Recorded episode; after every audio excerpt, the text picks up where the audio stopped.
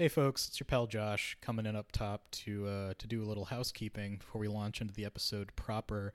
You will notice on your podcast feed that this is not the hotly anticipated hashtag Peens on Screens episode. It's something a little different I threw together for your New Year's Eve / day enjoyment. Me doing not quite an interview, but just a nice, long, leisurely conversation with somebody I've admired for quite a while. It was very fun. So, yeah, got a very cool film person, Scout Tafoya, to sit down with me, so to speak, for a bit and talk about some cool movies and his work and whatnot. So we'll get to that very shortly. But before we do, just want to thank everybody for listening to the first episode. If you want to help us out, subscribe on iTunes, SoundCloud, rate, review, comment, swear at me on Twitter. But more importantly, just like tell your friends about it. You know, you've got friends who like movies, and they, maybe they're looking for something new to listen to. Maybe they'll like what we're doing about movies, and then we can all be friends and talk about movies together. So that'd be cool. So again, Happy New Year, and hope you enjoy this this nice talk I had with Scout.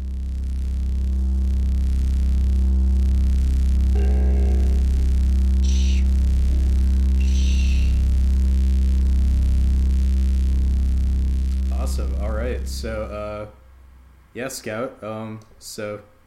I can tell people who you are, what you're doing. I am Scout Tafoya. I am a film critic and film director and video essayist, which is sort of somewhere right between the two other jobs. I live in Astoria, Queens. I have been making video essays since mid-2013. So you can find me any number of places. I'm most frequently on RogerEbert.com, which is home to The Unloved, which was a series I started in late 2013. I got like a dream millennial hire situation where I was literally talking to Matt Seitz on Twitter one day about the movie Reality by the great Matteo Garrone, who I remain a big fan of. His movie Dogman kind of didn't really come out this year, but that's a good one. It's a very tough film, but it's a very good movie. Anyway, so we were talking on Twitter one day, and he just happened to look at my bio back when he had time for that. I don't know how he had time for that, but he did, and he saw that I made films. He watched the trailer for my movie, The Last Flesh and Blood Show, and then asked me if I wanted to pitch him video essays. And I didn't really understand how they worked, really. Like, I knew that, he made them. I know that he and Kevin Lee were, like, the father of that subgenre as we understand it today. There are 10,000 YouTubers and Vimeo film critics and stuff like that who do things that all come out of the Matt Seitz, Kevin Lee playbook. But, so I did a couple of things for them throughout 2013, and then came up with this idea for talking about movies that I, thought were more interesting than their reputations suggested. So the first one I did was Alien 3, and that was 5 years ago. Yeah, man. Hell yeah. I mean, that's what introduced me to your whole oeuvre. Loved that video essay, and yeah, it really clarified a lot of stuff that I had been feeling about Alien 3. My history with it is, I don't think I watched all three, or the whole Alien saga until, end of high school or whatever. But when I did, I watched them all in, pretty quick succession. Mm-hmm. Aliens, and then I get to Alien 3, so you have this, big triumphant ending of Aliens, and then the beginning of Alien 3 is just this punch in the gut. Oh, yeah. And where it seems like the sort of popular reaction to that is I've been betrayed by the filmmaker. I was just okay, there's a reason this decision was made, and I'm devastated. And so ultimately I think I had the most powerful emotional reaction to Alien 3, and that just sort of snowballed to the point where that is just straight up my favorite Alien movie. Just because it is so frustrating, but in a good way. Yeah, no, it's interesting to still talk about that idea of being betrayed by something, and I think we've since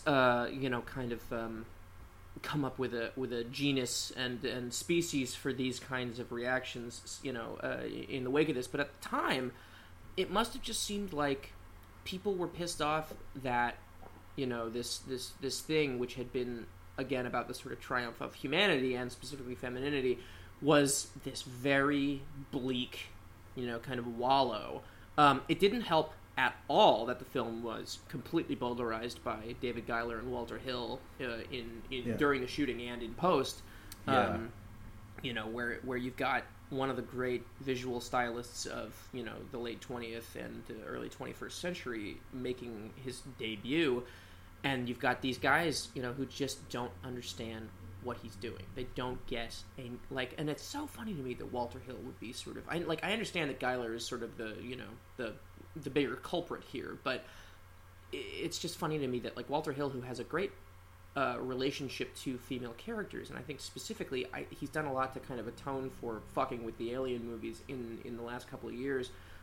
Specifically, I'm thinking of The Assignment. The Assignment is a great film that I was, again, an unloved candidate. So clearly I'm the only one who fixed that. But anyway, right. Every day on set was complete torment. They were belittling him in front of the crew and the cast. He had been famous at that point. David Fincher, little background, was a guy who was trying to rent equipment to make short films, I want to say, in the mid-'80s in Los Angeles. And all of the good equipment had been checked out by a Star Wars production. And he called them on the phone and was like, "Can you guys give back some of the fucking Steadicams," or whatever the thing was that he was looking for? And they were like, "How did you figure out, how did you know that we were, we had taken them all?" And, he explained that, all the research he had done and all this stuff. And so they hired him to do, crew work on Return of the Jedi. That's my understanding of his origin story. And then immediately he moves into short films and advertisements and music videos. That's right. Yes, yeah. He did a lot of great work for Madonna. Guy clearly had an eye. He was just so good with everything. I wish he worked in black and white more often, to be honest with you, because he did black and white for Madonna that he hasn't since replicated, which is a fucking bummer. Oh, wow. Because he's really good at it. But anyway, so Geiler would come on set, when he's making these kind of, clearly artistically motivated decisions that are holding up, shooting for longer than he would like. And he'd be like, "What are you going to listen to this guy for? He's a fucking shoe salesman," which is just so awesome. From somebody who was a producer in 20th Century Fox to be fucking complaining about another filmmaker's mercenary, corporatism is so classic Hollywood. Oh my God. I don't know. That's kind of funny. So you alluded to it in The Unloved that most of the discussion around Alien 3 is the production, and yep. I mean, I do want to get one quick thing in before we move on that, but because it is a fascinating totally just mess. Yeah. But that before Fincher came on, they had Vincent Ward, absolutely doing that. I guess the only movie I'm super familiar with is What Dreams May Come, but yes, that's right. He's a fascinating filmmaker. Famous for The River Queen and The Navigator. Right, and, right. So he was sort of the great white hope of New Zealand filmmaking before Peter Jackson came along. And Alien 3, I think, really would have cemented his reputation if they hadn't completely ruined it before he, even got a chance to, get started on it. But his vision of it, and this is my friend Tucker Johnson and I are obsessed with Alien 3. We love Alien, we've done a feature-length commentary on Alien 3. We love it so much.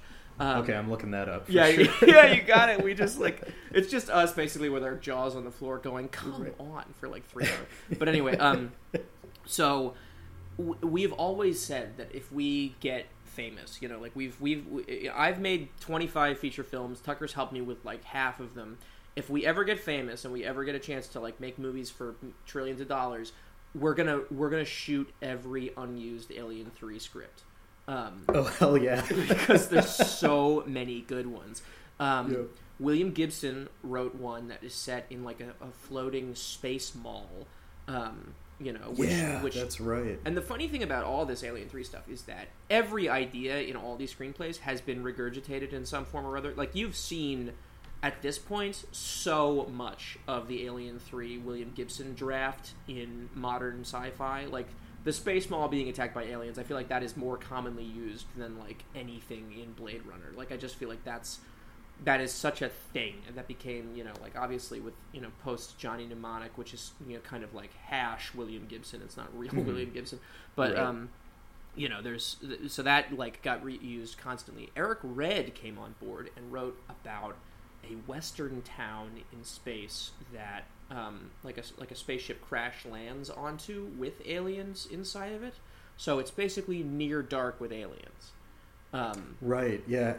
Which would have been fucking great. And Renny Harlin, I think, was supposed to direct that. I don't know how good a job he would have done of it, but like it's such a good idea that it would have been fascinating. Renny Harlin has his moments. Like, I've basically enjoyed Die Hard 2 for most of my life. So. Yeah, there you go. No, I think Renny Harlin is somebody I think who can do great work if he kind of gets out of his own way. Like, every time a screenplay calls for like ratcheting tension or action, I think he gets into his head that everything needs to explode and go to this place of complete unreality, which is a shame because at his best, like Long Kiss Goodnight or Prison, I think he can do a great job just kind of like capturing a low key milieu interrupted by action movie or horror movie, incident. I don't know that he was the right man for the job for that thing, but anyway, so then. They hired David Toohey to come on, later known for Pitch Black, and he reused a lot of the ideas for this in those movies, in the right, yeah, films. I mean, yeah, because the prison setting that's right. definitely comes back in Chronicles of Riddick, or the huge the origin myth of that entire universe. Right. Yes. So he's his draft is a floating space prison where they're using prisoners for experiments involving the aliens, so obviously they then combine that with Vincent Ward's idea, who they fired like literal days before they're about to start. So Vincent Ward's idea is a monastery on a planet sort of designed for these Luddite monks, and I just love in the special features of Alien 3 there's an interview with David Geiler where he's talking about everybody's talking about how excited they are for the draft, and they've got these beautiful storyboards, and they're showing you the sets and all this stuff, and it's going forward, and everybody's excited and all this stuff, and you're noticing Vincent Ward is not being interviewed, and you're like, I wonder why, and then they get to the point where they're about to start. They're days from starting, and David Geiler says, and then I thought about this idea, it's a special planet for monks that they built, and they're supposed to hate technology. It just didn't make any sense to me. I was like, are you fucking kidding me? You spent all this money and all this time, and you didn't think about any of this shit until like a day before you were started? Like, oh my god. Yeah. So they hire Fincher, they scrap the screenplay, they scrap all the storyboards, they've got all these sets built, so they're like, alright, well, we'll just use the monastery as a prison instead. And they just quickly combined last three drafts into one story, and it's just like I can't even imagine how frustrating that must have been. Yeah. I listened to an interview with Vincent Ward the other day, and it was another podcast, the Projection Booth. So they had they have a 3.5 hour thing, and I don't really care for their actual commentary on the movie because it's really standard stuff, but they did several interviews. So they got Vincent Ward, one of the late stage screenwriters, I forgot his name, and then they interviewed Lance Henriksen and Holt McCallany. Oh god, I love Holt. Yeah. Yeah, so it was good. But the Vincent Ward thing, so they were they had heard about Hill and Geiler being absolute tyrants on set, and he's like, I mean, I don't think they were really at fault. 20th Century Fox had just been bought by Rupert Murdoch, and so they were trying to do all this, they were turning... The way he saw it, Alien 3 was going to be, this low-key, extension of a franchise rather than a tentpole for the studio. Right. And then Murdoch comes in, it's well, we need a fucking tentpole. And so they just like, the reason there was so much attention put on Alien 3 was like, okay, this has to, like, be the big coming out party for the new 20th Century Fox. So the way Ward put it was like, Hill and Geiler were messengers of death rather than death itself. But I really liked how he sort of went back to like, okay, there was this like deeper systemic issue, which, I mean, doesn't excuse Hill and Geiler being assholes on set. But, no, of course not. But there's I mean, especially it's so funny. Like, it's tough to remember now. Or I shouldn't say it's not tough to remember. It's interesting to look back on the late 80s because it really was, I mean, you know, New Hollywood, you know, that mythic, you know, period and all that stuff had effectively died with, I mean, a couple of things. Apocalypse Now and Heaven's Gate and Popeye. And then, you know, the kind of Tony Scott action movie becomes the most popular form in Hollywood. And then the era of the, you know, kind of race car driving producer starts up, where these guys, they, you know, Robert Evans morphs into Peter Guber and John Peters and Jerry Bruckheimer and Don Simpson. And, you know, so suddenly producers are guys in Ferraris zooming around the fucking backlot, throwing their weight around and saying, like, you know, like, I think about that, you know, the Kevin Smith story about his Superman film, about how, you know, he's, he's sitting on his couch and he's dictating the movie with his fucking hands up, you know, pretending that it's the screen, saying he must fight a giant spider in Act 3. Like, that's that stuff starts like right around then. That you can see it too, because, you know, you take something like Beverly Hills Cop, which is a, you know, it's Martin Brest, who's a bit of a blue-collar action director, right? You know, he does Midnight Run, which is very much a perfect distillation of his style. So he does Beverly Hills Cop, which is Eddie Murphy just kind of running around, starting shit, you know, wrecking cars and blah, blah, blah. So, like, you know, just, like, getting up to mischief in his fucking, you know, his coat, you know, sorry, the jacket that he wears is, like, such a sort of perfect, you know, it's a class, you know, simulacra, and it's supposed to be that he doesn't belong here. By the next Beverly Hills Cop movie, he's driving these fucking fancy cars, and he's got the nice suits, and he's in the $1,000 sunglasses, and, you know, then Tom Cruise becomes this big star, and Batman has all this, you know, this kind of, like, all these markers of rich people writing him, you know, and it, like, so that was the era of, like, excess as the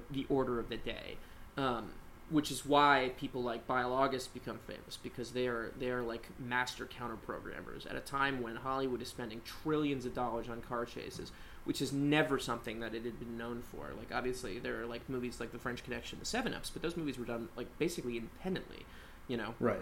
And then the car chase and the, you know, the fucking, the planes, Nicolas Cage in that movie, Firebird, I want to say, or Free Fire, or whatever it is, where he plays a fucking, you know, macho fighter jet, that shit, and they get into bed with the military because they want all their equipment and all that. So, you know, everything is big. You know, there are the big movies that have to compete with Hollywood, and then there are the big Hollywood movies. It's, you know, the only person, you know, like, and it's funny, like, even like Woody Allen and folks like that get into this because his casts explode. That's when, like, he starts only casting celebrities and everything. He works with every major actor of the day, and I think that has to sort of somewhere be in the back of his mind that he has to compete with the John Peters of the world.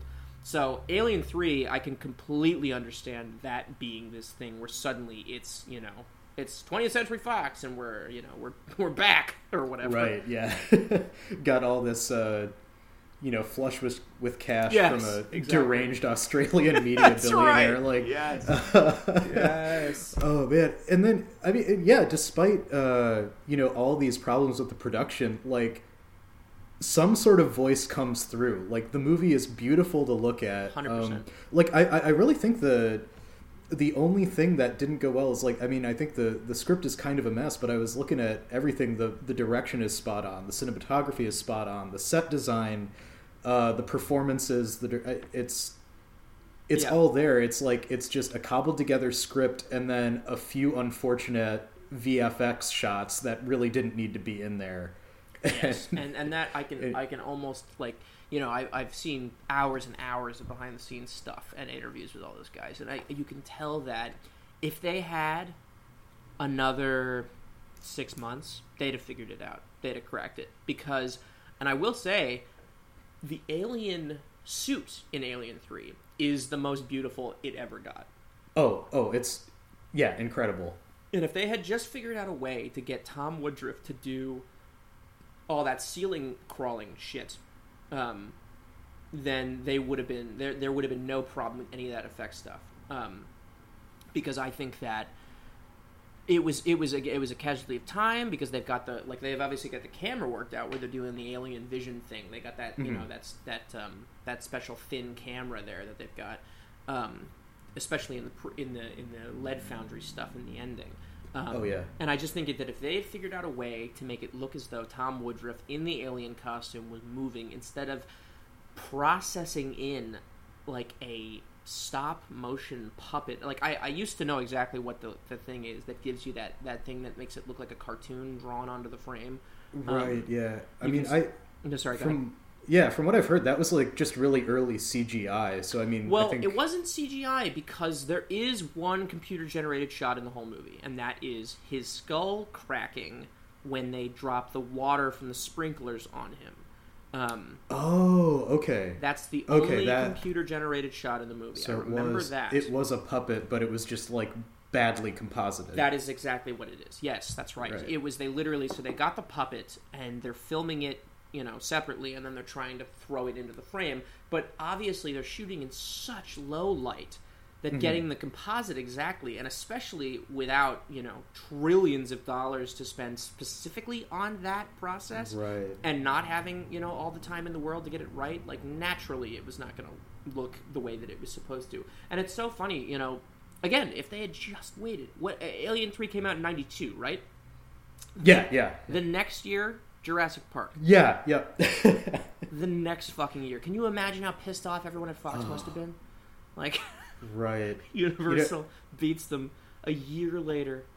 Right. And like Jurassic Park still looks like fucking phenomenal. Yeah, it still looks terrific. It's funny. Well, the effects look great. They have never figured out a way to transfer that film for home video yet. I understand there's a better Blu-ray of it than the one that I saw, but for years the only good way to watch that was on VHS, which is like very weird. But there's something about the texture of the VHS, you know, the actual magnetic tape, that preserved the look of that movie, because on DVD and on Blu-ray it looks way too bright. It looks like a behind-the-scenes featurette. Interesting. Yeah, it was one of those films. It was like, that was to me always going to be the sort of bellwether for home video, is if somebody could make Jurassic Park look the way that it used to when it was on, when I saw it as a kid, basically. Then I knew that home video was going to be where it was meant to be. But nobody's done it yet, at least as far as I can tell. But the effects are still terrific. There's no denying that the fucking dinosaurs look like dinosaurs. Right, yeah. Actual stuff. Man. Mm-hmm. Yeah, like... Why can't we do that anymore? Right. Just like put as much as you can into the practical effects and then clean it up with Fincher has since become a master of that, and he doesn't do like sci-fi stuff at all, but like Zodiac or Gone Girl are just, there's tons of CGI shots, or Social Network, yes. Army Hammer head cloning thing, and that still looks pretty good. I mean, today on a my 720p DVD copy of it, but no, it's true. Well, yeah, it's I think it's probably no coincidence that this guy steps out of the most troubled effects movie of the early '90s and makes it his goal to perfect the unobtrusive CGI movie, it starts with Panic Room, obviously, with those crazy shots through the kitchen and through the walls and stuff like that, and Benjamin Button, which hasn't, I think it's maybe aged a little better than it looked initially, and then since he's basically, I don't think you can spot CGI in his movies anymore, and certainly not in his TV shows, whether it's that terrible House of Cards or Mindhunter, which I haven't really dug into yet, but yeah. I want to say... I enjoyed Mindhunter, I'll say that. I have no excuse to have not having seen it, especially because I'm such a huge Holt McCallany fan, and that comes from him being in Alien 3. Right, yeah. I've been obsessed with Fincher, his relationship to Alien 3, because he doesn't really work with anybody who was in a part of that film anymore, because it was such a terrible experience. And I was thinking to myself, like, when he finally puts one of those guys in, like, a big, meaty character role, then I'll know that he's, like, kind of gotten over it. And the fact that he put Holt as, you know, basically second lead in Mindhunter, I was like, okay, cool. So he's like... Well, I mean, he had a... Holt was in a Fight Club, I think. Yes, and I believe he's got a small role. He and Charles Dutton are both uncredited in Se7en. Interesting. I think, anyway. I may be misremembering this. I did all this research, 5 years ago. So right. You know, I'm sort of remembering a memory. I love Holt so much, because I think Holt has... among my favorite moments in Alien 3, which is the scene where they're trying to trap him in the thing so they can blow him up with the napalm, basically. Oh yeah. And I mean, it's just such a perfect character moment for everybody involved, because Sigourney Weaver is trying to put out these poor bastards who are all burning alive in front of her, and she sees that the two guys who she's, like, helping out are the two guys who tried to rape her a couple of scenes ago. And she makes eye contact with Holt's character. And he just gives this look like he knows that he fucked up so badly, and he's just like, can't quite, like, he knows there's nothing he can do. And then seconds later, they pull him out of the thing. Charles Dutton pushes them off, and Holt gets this very weird, drop frame kind of slow. And this is all in the assembled cut, by the way. They cut this all out of the theatrical because. Oh yeah. It's just rewatched the the assembly cut last night, and it's like, shit. That's such a good. Anyway. So they pushes him along, and he gets this little close up. This is how good Fincher was at this stuff, even this early. This close up, this quick drop frame, slow mo close up as he's walking away, and he's battered, and he's fucking on fire, and he's like completely blown in, and his friend has just got his face burnt up and all this stuff, and then he gets separated from everybody, and he's between the alien is between him and his friends, and behind him is his vault, basically his toxic waste vault, and he takes he draws the thing away into the vault so that they can trap it in there. And it's just like, that's how you do villains right there. It's like, it doesn't redeem him, but it's like, it's a thing where he's thinking about it. Like, I messed up. I messed up everything. And this is the only shot I'm ever going to have. I'm trillions of miles away from everything I've ever known in a prison run by lunatics. This is how I'm going to actually, like, make a difference, to like, save my charred up friend who's been following my lead and all this stuff. Like, it's just, it's awesome. It's just such an awesome character beat. Oh, for sure. And then, of course, Ripley's the one who, gets to push the button to seal him and in with the... hear him screaming. Oh, God, yeah, that was just awesome. He's so good in that movie. Everybody's so good in that movie. There isn't like a bad performance in that film. I know Paul McGann complained a little bit about being given conflicting direction and stuff like that, but I think he's great. I really do. I mean, he's a really interesting character that I think cements Alien's place as, like, the Lovecraft influence really gets cemented with that. It's you're right. I hadn't thought about that. You're 100% right. Yeah, he's the one who, he's awe-inspired by it, and he's, like, driven more insane and, like, tries to, like, become an acolyte of the dragon, And that's such a huge part of the Lovecraft thing. I didn't even think about that. That's a fantastic analysis. Yeah, of course. I mean, because the whole thing in Lovecraft is you've got guys driven mad by an evil they can't describe, and the more that they try, the more crazy they sound, and that's like, that's great. Yep. See, this is the movie that keeps on giving. Right, yeah, and it's, because it's like when you, you look at stuff like, Aliens was, I think, still kind of the most successful entry in the franchise, but it's the aberration.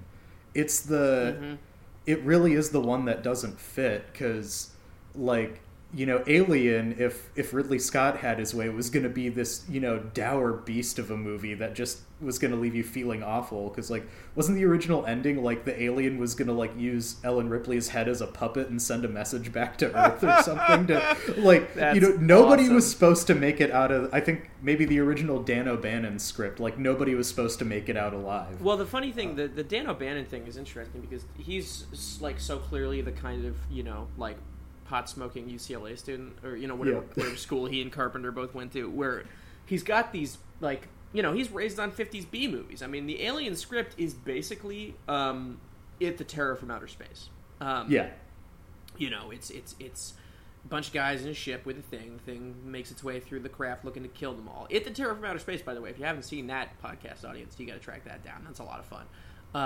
So, you know, that's what that is. There's a little bit of modern, you know, it's you know, it's dark-starred, but it's that. And then Ridley Scott comes on and he turns it into a piece of fucking religious art. Yeah. You know? Like, it's awesome, the compromise there. You know, I think a good way to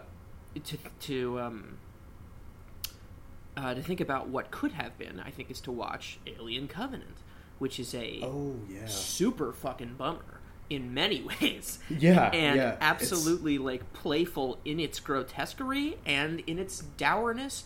That this is a film that like lures people into fucking showers and kills them and stuff like this. And you know, like it behaves very much like a weird transplant from what Ridley Scott could have done with the first Alien.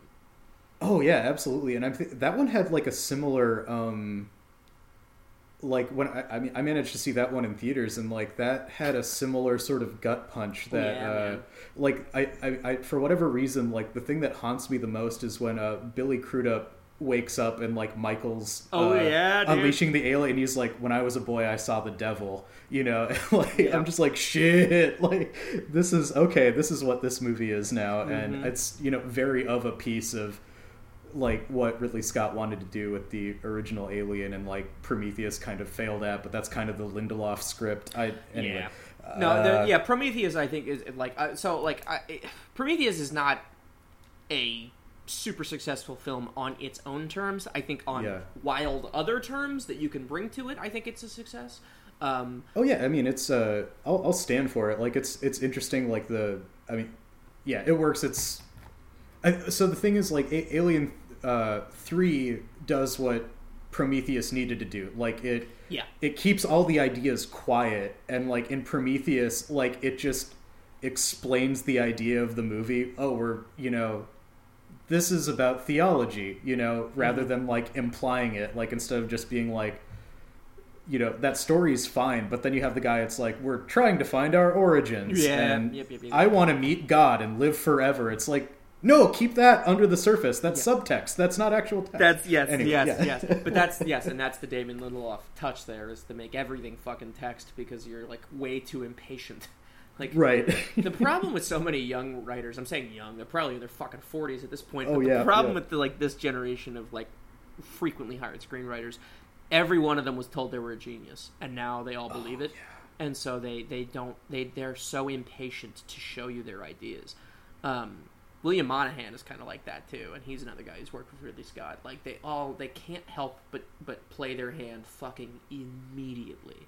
You know, there is no suspense built into that stuff, which is I think part of why I was like such a fan of Alien Covenant, is because it immediately starts with catastrophe and then stops. And then immediately goes into more catastrophe, and then stops, and I'm like, well, where the fuck else can you go? Everybody's dead. Yep. But it was then, like so gross. Right. It was such a great, gross movie with everybody getting their fucking faces pulled off and everything. Like, right? I mean, it's like, Covenant and Alien 3, I think, just straight up have the best kills in the series. Like, it's the best gore in the series. It's so good, and it's so disgusting. I love it. Like, I mean, Covenant has shots that like, I don't know, like, there's some similar shit that wound up in Hereditary. Like, the head floating in the thing. Like, I mean, it is, severed heads are severed heads, but it's like, Yeah, there's just that shot of that poor woman who got decapitated, and then it's just her head floating in that fountain for, like, way too long. There's a great video essay about the religious art that influenced the visual style of Alien Covenant. I'm trying to remember who did it, but it's awesome because it's got like all the stuff. Oh, is that Priscilla Page's piece? Yes, I believe so. In Birth, Movies, Death. Yes, I did read that. That was excellent. It was just like the coolest. Because like it's everything I've always liked about Ridley Scott is that Ridley Scott is essentially and someday I'll write this book, but he's.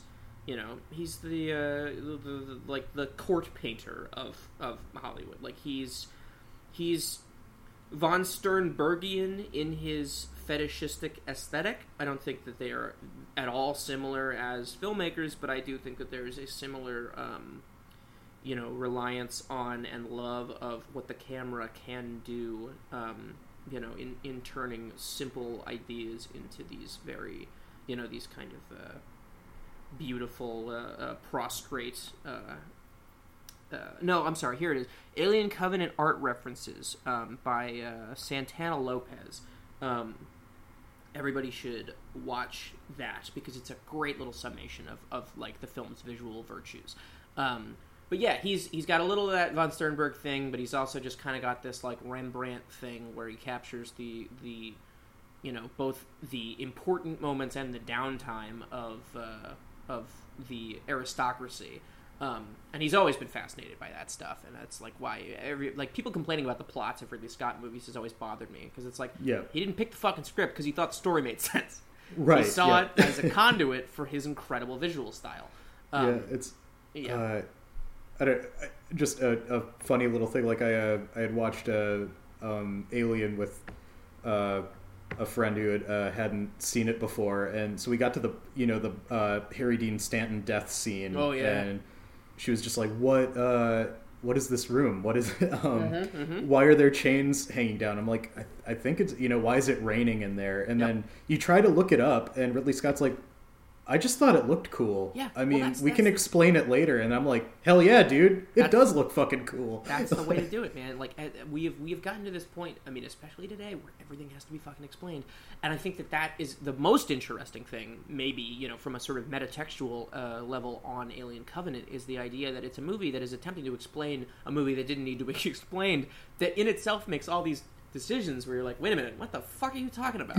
Like, it's an unapologetic conundrum in service of an explanation that you were never going to need. It's wild. The practical thing is, like, in order for Ridley Scott to like explore those ideas on such a grand scale, he has to make another fucking franchise entry.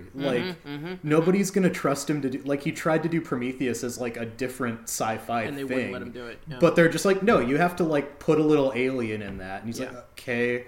And then they're like, okay, I guess I'll make Alien Covenant now. And I mean, apparently that one did well enough worldwide that he gets to make another one, maybe not quite at the same budget, but who fucking cares as long as he's still doing it, it's gonna be psychotic and amazing. I'm so ready. Like, I honestly, because like every time he does this, he gets a little closer to I think what is probably like the ideal in this situation. Like, Alien Covenant makes very little sense when you see it the first time, but it's so fucking like awesome and gross that you're like kind of mesmerized by it one way or the other. And then Prometheus, I think, could have used a lot more of that stuff. It did. It does succeed. That that medical pod, like, abortion scene. Oh God, the best is that. My God, the best. And like, I think it's kind of funny too that like these movies have a sort of like a Prom Night, Friday the 13th kind of logic where they can't obviously keep everybody around because nobody's schedule works out, so they're just gonna fucking kill you in the worst way possible. Because Nomi Rapace shows up in Alien Covenant as just this like chimera like on a table. It's like just this gross post-autopsy thing that he's embalmed and everything. Like, it's it's just I don't know. And that's like, I honestly, whatever people's and I remember people like really taking against this film, and like I back when I still argued with people on Facebook for more than a second before blocking them. My buddy Dave Charicero is a drummer in a great band called Psychic Teens, he hated the film. And I was like, I don't know what more you wanted from this. This is a movie by a 78-year-old about the nature of creation and existence, whose lead character is a Nazi robot making aliens in his basement. Like, I don't know what the hell else you want. I understand it would be great to have another movie just like Alien. It's never gonna happen. It's never gonna fucking happen. Our new crop of, young horror movie filmmakers are apparently not patient enough to be able to do this. Like, I wouldn't be shocked if Robert Eggers did something similar, because he seems to genuinely have an interesting idea about, pacing and aesthetic and production design, certainly, which is very important. But, there's just no way that your Ari Asters or, Panos Cosmatos are ever going to make anything as completely sui generis as Alien was. Because you guys are all playing in the same aesthetic sandbox where everything looks like everything else. And every movie is about other movies. That's why when I see something like Widows today, I'm like, oh, God. Oh, wow, this isn't about other movies. This isn't a movie about heist movies. This is a movie where every frame is like a Gregory Crudson photograph. It's a film that operates on its own, very peculiar, artistic terms. And, I understand people don't maybe like it because so-and-so isn't realistic or blah, blah, blah, blah, blah. But it's just like... I don't know. Widows was fucking incredible. I loved it. That's like... That's... man, it was kind of cool. I went to it, I was excited for it. Okay, I'm like, all right, ensemble heist movie, Viola Davis, Michelle Rodriguez, Elizabeth Debicki, Liam Neeson's in there for some reason, John Bernthal's in there 10 seconds, Steve McQueen's directing... I'm down for this. Then I go there and I'm like, oh, holy shit, this is a Chicago movie. Yeah. And then on the drive back from the theater, I passed Fireside Bowl where Daniel Kaluuya stabbed that dude. That's and Kevin J. O'Connor. He's one of my fucking heroes. I love Kevin J. O'Connor so much. He's one of my favorite character actors. And him playing a paraplegic he's the bowling alley owner is honestly the part he was born to play. Because he was the he was the brother in There Will Be Blood, right? That's right. Yes. And that's because I've seen him and I just he's been in a zillion things. It's funny to me to look back on him now, because back in the day he was gonna be the next James Dean. If they had treated him right, if he hadn't ever done The Mummy. Basically, if John Peters and his ilk hadn't ruined Hollywood, he would have been the next big thing, because he's great in Peggy Sue Got Married. He's great in Robert Frank, the photographer. Robert Frank made a movie called Candy Mountain, which is honestly one of the great unsung end of Hollywood movies and end of America movies, frankly. Oh wow! Kevin J. O'Connor plays a young guy who has to. I think he's delivering a guitar or he's buying a guitar from a famous reclusive luthier who lives in middle of nowhere, British Columbia. So he takes a road trip from New York to the fucking ass end of Arctic Canada looking for a guy. And on the way, he meets Tom Waits, he meets Leon Redbone. It's one of the great films ever, and Kevin J. O'Connor fucking just nails it. Oh, he's so good in this movie. And that was, again, if there had been a space for him to become James Dean, he absolutely would have been. But because it was the 90s, he did The Mummy, where he plays the fucking annoying best friend, and then he's in Van Helsing, and his career goes off the rails. But people like Paul Thomas Anderson and Steve McQueen know that guy is talented, so now they're hiring to play, so he's great in The Master for about 10 minutes, where he's the guy who greets them when they show up in, I want to say Philadelphia. And then Joaquin Phoenix takes him outside of the rally and beats the shit out of him. Right. After he calls, what does he call it? He's like, I think it's grade A mysticism, I think is what he says. Right. I think it's grade A mysticism. The man's a charlatan or whatever. Right. And he takes him outside and he kicks the shit out of him. But, Widows, I think, is the kind of movie that we're going to get, even if we don't get Alien, is you get a guy who goes into a genre that's been done 10 trillion times, and he acts like it's never been done before.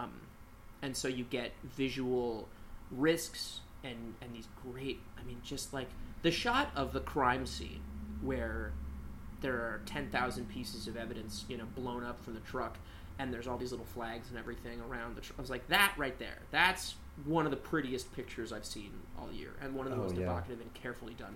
You can tell that it wasn't just that he hired you know, a production, like an art direction team, and said, make this look like you can tell that he really thought about the placement of every single geometric pattern. There was a, there was like a thing, like a little stinger where Steve McQueen was actually like on screen just before the movie played, and he's like, I saw that. This has been a labor of love. I've been, you know, this has been my dream project since I was like 10 years old. I hope you like it. And it's like, I believe it. This dude has like had notebooks on this like since he was that young. Like, yeah, absolutely.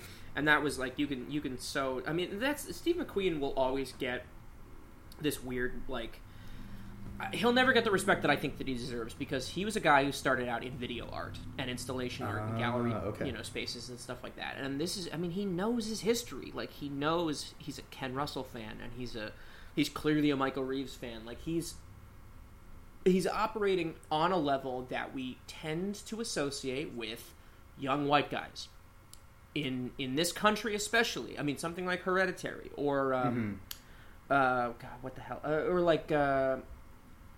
like when Suspiria came out, and everybody was like, you know, like, oh, it's, you know, it's...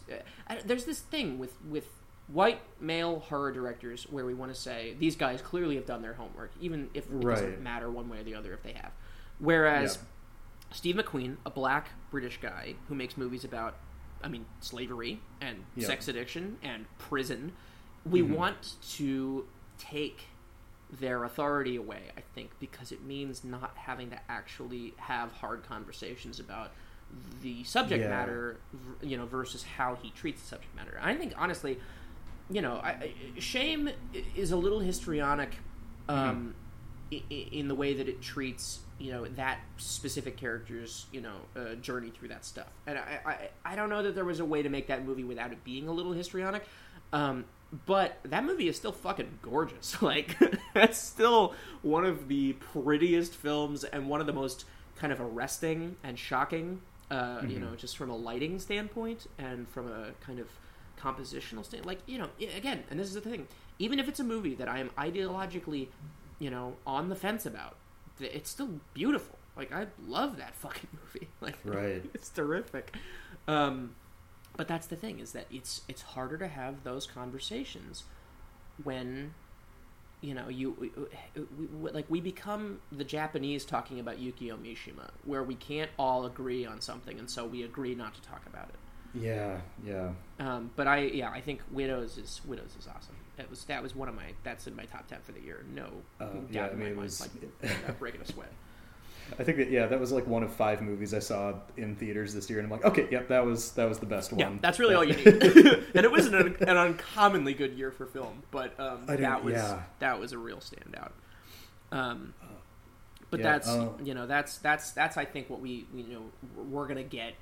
We're not gonna get Alien again. If we want to get Alien again, we gotta stop expecting it to be Alien. We have to take the gifts that we get. You know.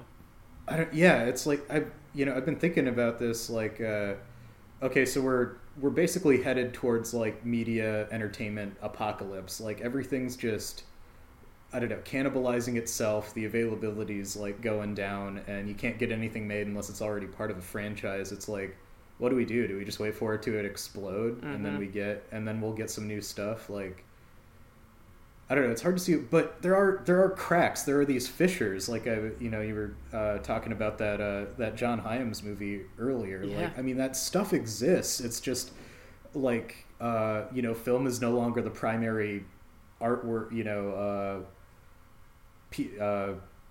genre or what word am I thinking of? But it's not the primary thing. It's like, I don't know, probably just YouTube shit now. But like. Just as far as like what's being talked about, what most people are seeing, and so now, I mean, like, now it's like, okay, now we have to like just praise the end of Hollywood so like the true believers can, you know, take the helm again. And I know exactly what you're talking about, because we are absolutely. I would say we're like 10 years away, you know. Hopefully, that's a hopeful estimate of being at the place where, okay, so this is a good way to segue into The Predator, which, you know, so here's, the Alien was the first unloved, The Predator is the 61st unloved. It's coming out on January 1st or thereabouts. Hell yeah! Depends when. Dude, we're gonna get some hot content synergy going on. Then. But let me draft off your coattails. It's gonna be good, man. It's gonna be good.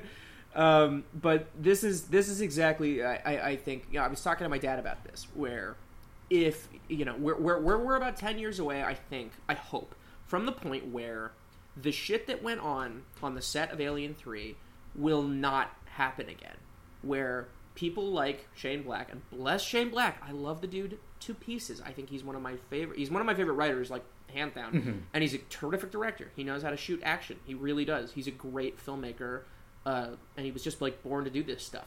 But he's a white guy, raised in a very troubled time, who came of age at that fucking moment where the super producers took over, who thinks he can get away with anything. And so he hires his friend, who is a convicted sex offender, to have a little part in the movie, and then the film gets taken away from him and cut to ribbons by morons because he fucked up. And more than that he fucked up, he didn't get out ahead of him having fucked up so badly.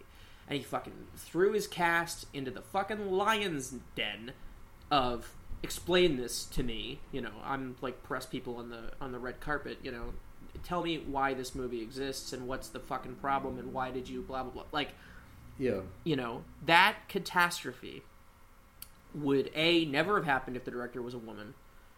Mm-hmm.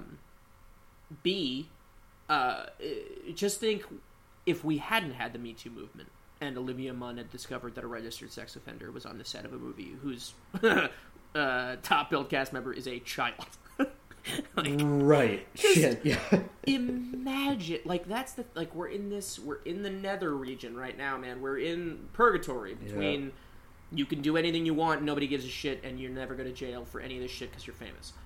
Yeah. Versus where we will be when we've actually properly done the work that the Me Too stuff has, like, set the ground for. Yeah. And in the meantime, we're in this weird place where you can still have your film taken away from you, and also you'll sort of kind of be punished for giving money to a pedophile, but ultimately I'd be willing to bet that Shane Black will still be directing in about 3 years, which is like a very weird conflicting thing to say now because, again, I grew up with this guy's movies. I am a fan of this guy.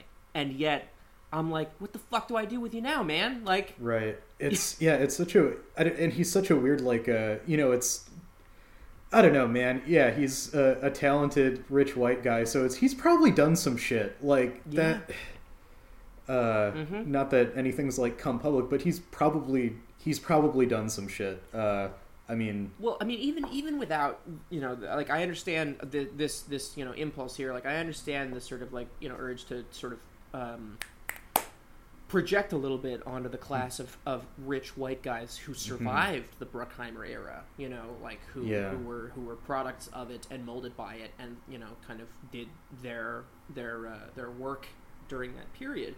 But even without imagining that he did worse things than he did, I mean, he still wrote The Last Boy Scout, which is one of the most like, deeply sexist films of all time, and, you know, gave us Lethal Weapon, which turned Mel Gibson into a force that we are still reckoning with. Yep. And he gave work to a pedophile and didn't tell anybody he was doing it, and he didn't explain to his actress who he had hired and, like, written the movie for, like, hey, by the way, you're about to be in a scene with a friend of mine who's, like should be in jail right now. Like, it's accountability is not something that this generation, the Shane Black's generation of directors, has ever had to reckon with. Yeah. And it's a fucking shame because, like, Fred Decker, who co-wrote the movie with him, who was an insanely talented guy who had his career cut short for no fucking reason, he really has not taken the Predator's, you know, sort of modest to middling success very well because he really worked hard on that shit, and he doesn't know why people are upset about the Shane Black thing, or that, like, they can't talk about this, or why Hollywood took the movie. Like, I just, like, I can see him not being able to really understand the gears of the machine, you know? Like, I know he knows the machine, but I don't think he knows what it is now, because he wasn't around, really. Like, he wasn't on the ground floor when all this shit started happening, and he wasn't around and, like, in the limelight when the Me Too stuff starts. And so to everybody who wasn't really there, and certainly to everybody who wasn't assaulted you know, or who had bosses who were assaulting people that they were looking the other way for, they don't really get that that's over. It's done now. You can't be those guys anymore. Yeah. Yeah, for sure. So I definitely had heard of that. I didn't really read a ton, like, about The Predator. I just saw, like, the trailer. I'm like, huh, that looks cool. Yeah. And then, I mean, I didn't watch it till, like, last night. And, but damn, yeah, that, I'd at least peripherally heard about all that stuff. Mm-hmm. And, but, yeah, it's extremely fucking troubling because this is a movie that I really liked. Yeah, it's got some bangers in there, man.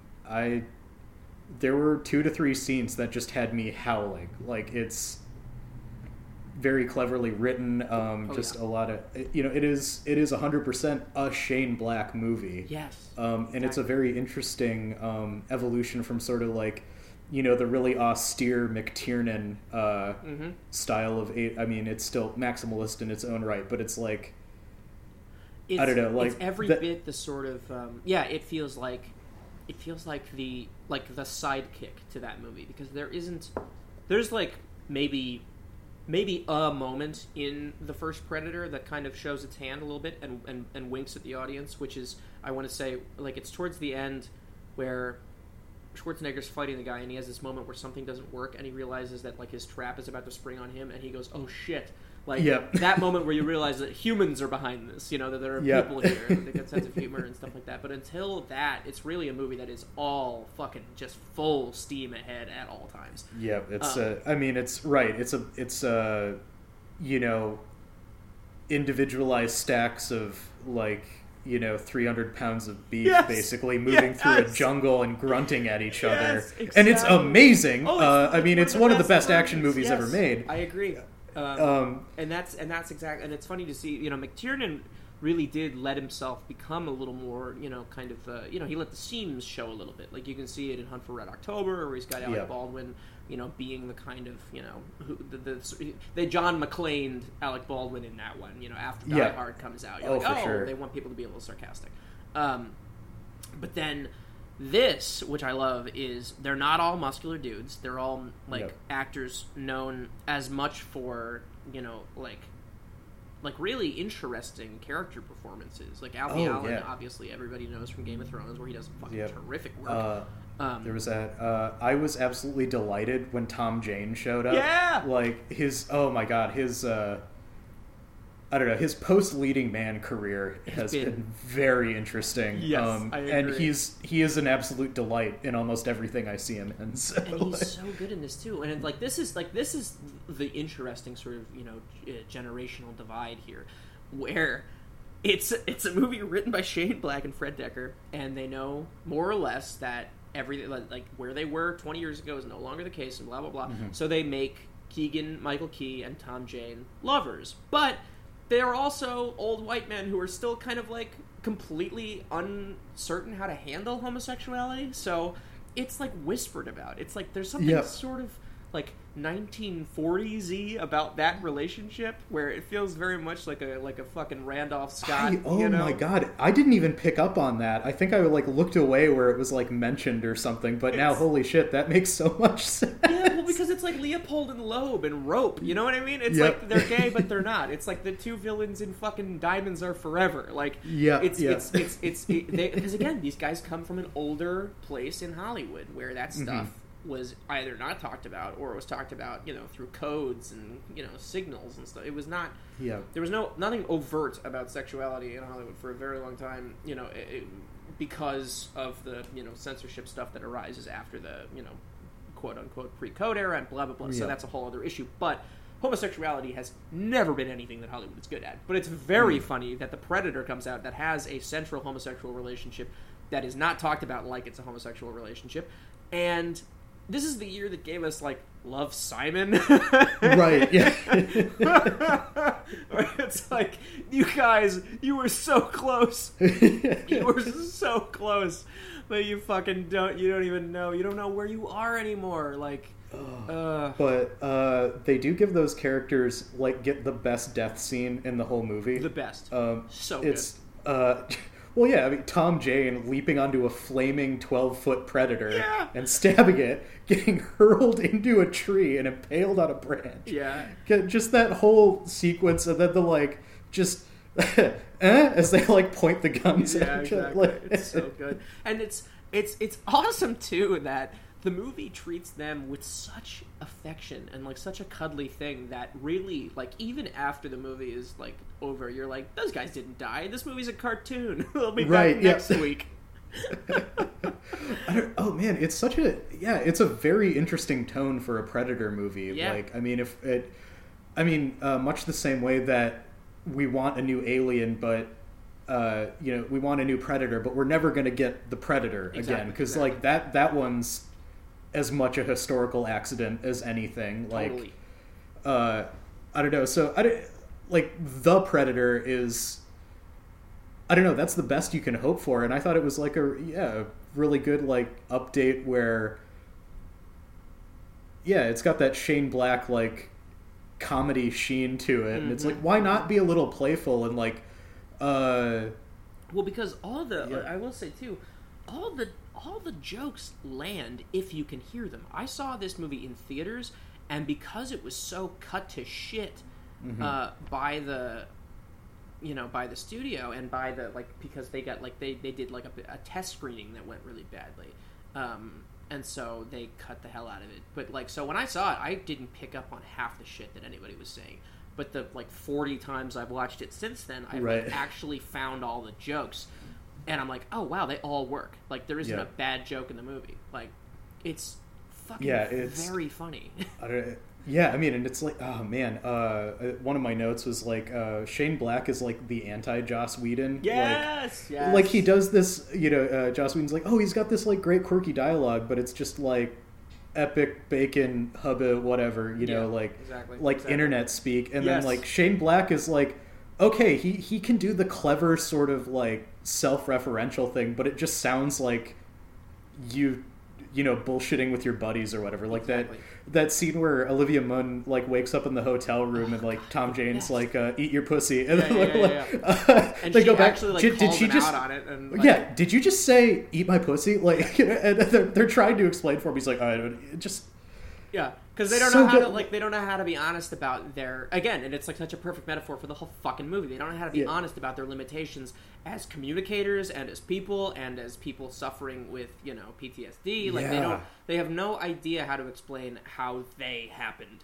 And as it unfolds in real time, where it's just, like, this fucking, just this, like it's like pulling a tablecloth, you know, like the tablecloth magic trick.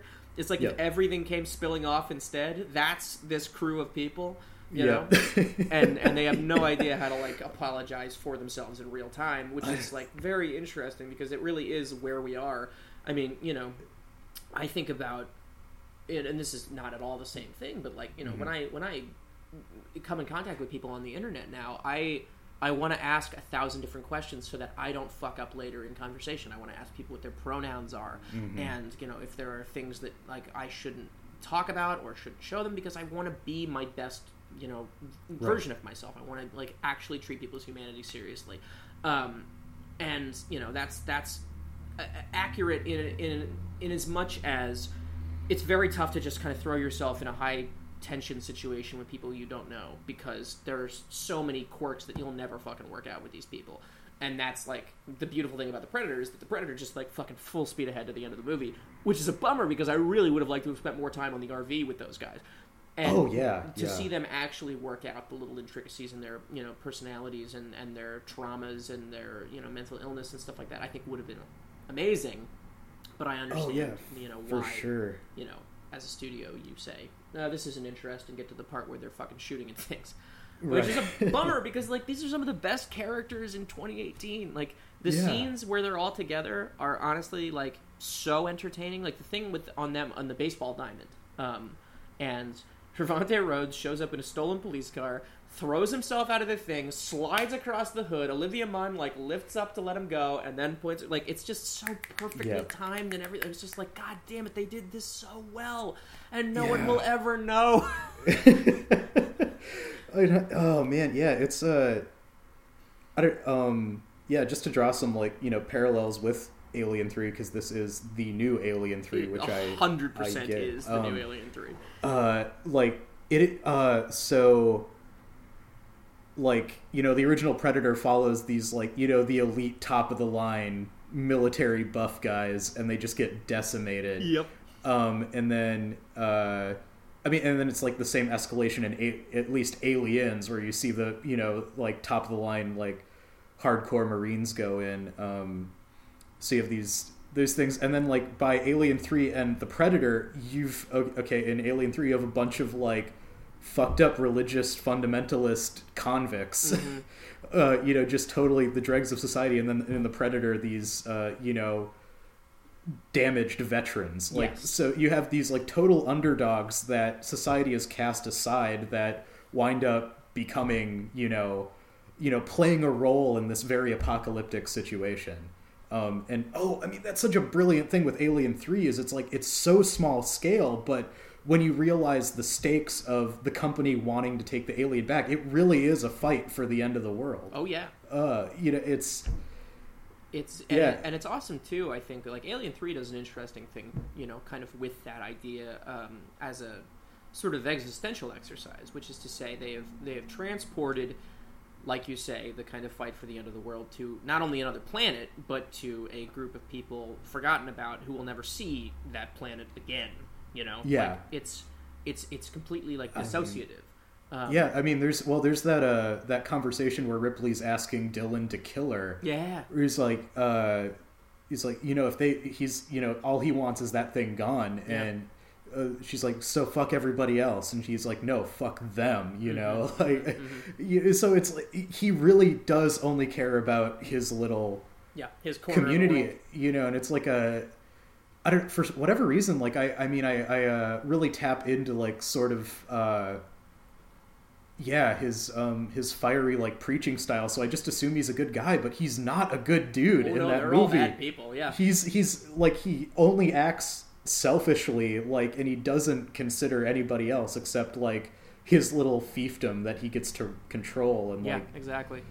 And honestly, as is the way with these things and the way that movies have to behave, which is essentially that you can only really show care in genre films through a predetermined bummer outcome that it's very rare.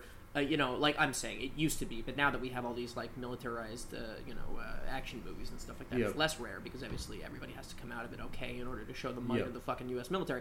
But so 12 Strong and Renegades and all this stuff, it's just look how great we are.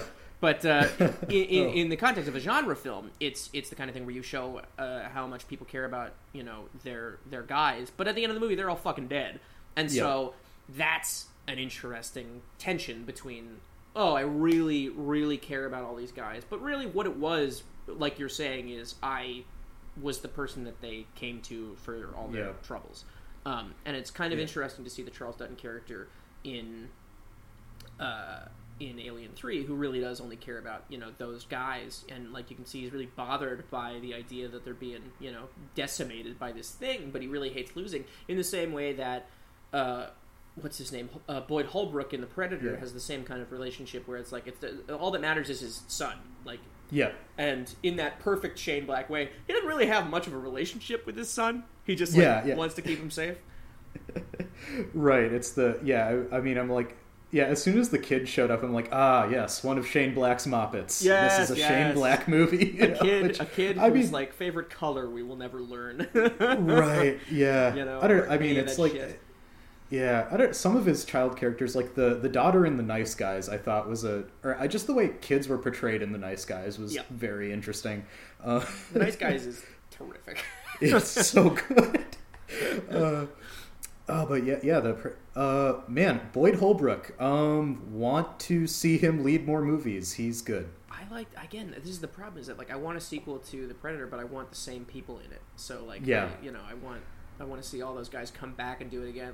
Unfortunately, what I'm asking for is a Robert Rodriguez movie, which is a terrible idea. Right. We get, everybody. It's you fast forward 5 years, they've reverse engineered that Predator, fucking exosuit. Right, and then you just bring all the guys back. Oh, we found all their dead bodies in the forest and we just made them robots. Or now. They all have brothers. Yeah. They have identical twins. Because it's just such a great cast. Like, Trevante Rhodes, so charming. That moment where he fucking gives Boyd Holbrook the finger before throwing himself into the fucking engine is, like, the best Shane Black thing I've ever seen. And, like, such a perfect, like, that performance is great, but that moment is just, like, the fucking, like, the best thing in that movie where he's just like, fuck you. This is great.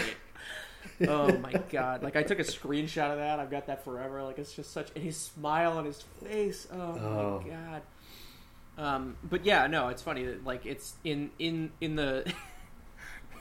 in the Alien 3 tradition, it is a movie that, like, ends with a very hectic, clearly studio, you know, altered action sequence that involves the decimation of the main cast, as we understand it, leaving you with, like, a fairly random, you know, kind of end game, but.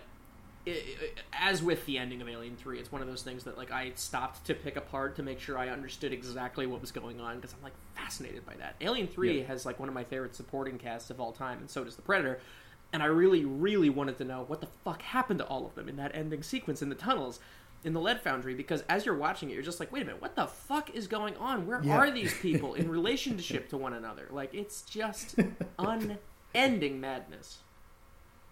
Oh yeah, just a maze of guys screaming, running through corridors. Right. Bald, you know, some of the most guys. Bald guys in a tunnel, bald white guys in a tunnel. It's the whole fucking end of that movie, and yet I'm fucking transfixed. I just I can't get enough of that. Yeah, yeah, an entire generation of the most celebrated character actors killed by a CGI puppet. Yes, yeah, in nondescript, like, industrial tunnels. Oh yes. Yeah. It's all guys who worked with, like, John Borman and fucking Mike Lee and yeah, absolutely some of the finest actors of all time reduced to screaming faces in a tunnel, but, like, in a beautiful way. And again, that's you know, the Fincher thing. That's my friend David Cairns pointed this out. This is where I, like, got this idea. Is Fincher shoots a lot of that movie, the religious stuff, and this is again the beautiful thing that we're talking about with subtext v text. Is he doesn't tell you it's a religious movie, you know, in anything other than, like, oh, these are nuts, right? So, like, you can avoid the religious context, right, if you want to, because you can choose to see them as zealots, and zealots are a cinematic device. But what makes the film more interesting in its conversation with religion is the way that David Fincher shoots those guys, and the way he shoots Sigourney Weaver is identical to the way that Carl Dreyer shoots Maria Falconetti in The Trial of Joan of Arc. The Passion of Joan of Arc, which I think I mentioned in the essay because I was, like, so in love with that idea when David. Oh yeah, yeah. But that's you know, it's what you do with, you know, the thing that you've been handed. When Fincher was given a fucking screenplay that looked like Scrapple. And, you know, like, somebody else's sets, and made one of the most beautiful things I've ever seen. And the Predator, I will say, is kind of the opposite, because it's Shane Black trying to make, you know, like, a pop movie, basically, just trying to make an action movie. But because he's so peculiarly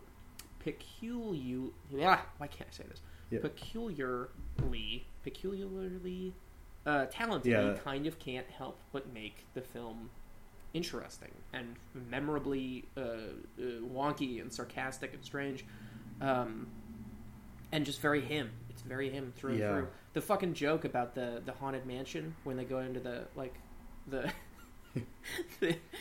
the underground bunker in the beginning, and the one door guard who tells his same joke over. Oh god, yeah. I was like, god, really? Damn it! Every time. Is so good and so him, you know, like, I love it.